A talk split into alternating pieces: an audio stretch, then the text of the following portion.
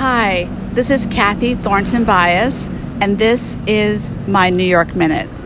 There's so many things to talk about when you live in a place like New York, but I think for me, um, what was most interesting were my first years um, living and working in Manhattan. I moved to New York City in 1988, um, right out of undergrad uh, from the University of Virginia, and I moved to New York City to work for Saks Fifth Avenue as an assistant buyer.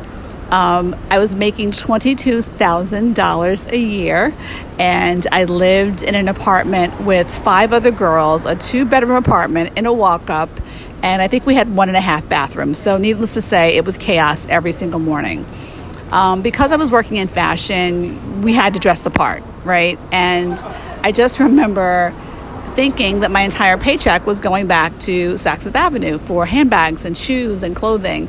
And so, because the rent was so expensive and I was spending money on my wardrobe, I think for about two years, I ate nothing but the uh, hot dogs from the street vendors and a Coca Cola because I could get both for $1.50. Uh, it became such a habit to eat there that the vendor knew my name, and on Fridays, he would give me the Coke for free because I think he felt sorry for me that this girl was eating, you know, a hot dog off the street uh, and a Coke every day for lunch for, again, over, over a year, almost two years.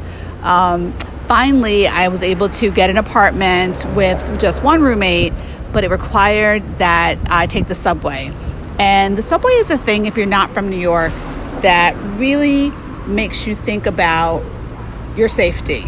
Um, my very first time on the subway, I was trying to get on, other people were getting off, and a gentleman flatlined me on my back on the subway platform, and no one stopped to help me. So then I had to get my mojo. I had to realize that if I'm going to be in New York, I have to act like a New Yorker, not like a girl from Kentucky.